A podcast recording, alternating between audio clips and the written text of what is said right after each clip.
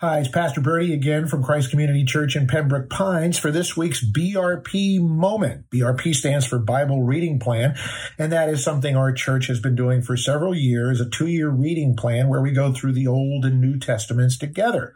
And what we want to do is share that with you, our viewers and listeners who would like to get more wisdom, knowledge, grace from the Word of God based upon the observations that we, our leadership team, are making as we take our church through the BRP plan. This is something we do every Sunday in our service as well.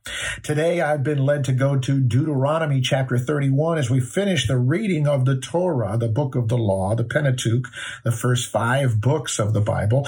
And it is there where Moses is going to be transitioning his leadership to Joshua as God's people, the nation of Israel, crosses over over the Jordan River into the promised land. And God has a message for his people, for this new generation. And you know what? Here's my first observation. It's to be shared with families, integrated together. The children are called to come worship, hear the reading of the law together with their parents and others. We see this here in verse 12 of Deuteronomy 31. And this is a principle that's fed our family integrated church style of doing discipleship and church worship. It says there in that text in verse 12, assemble the people, men, women, and little ones in the sojourner within your towns, that you may learn to fear the Lord your God and be careful to do all the words of this law, and that their children who have not known it may hear and learn to fear the Lord your God as long as you live in the land.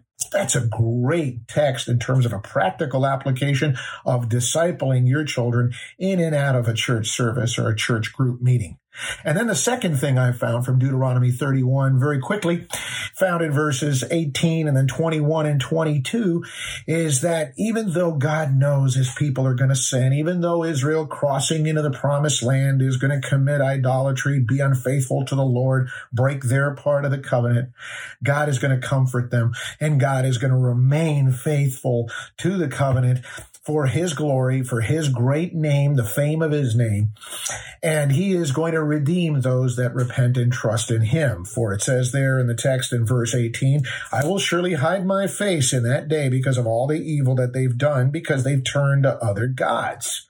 That's a great sin. But then the Lord comes back and he's going to have Moses write a song a song for the people to take comfort in. Listen to verse 21.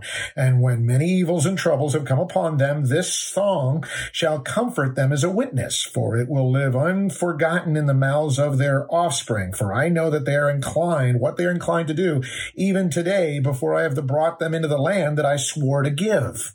God is gracious.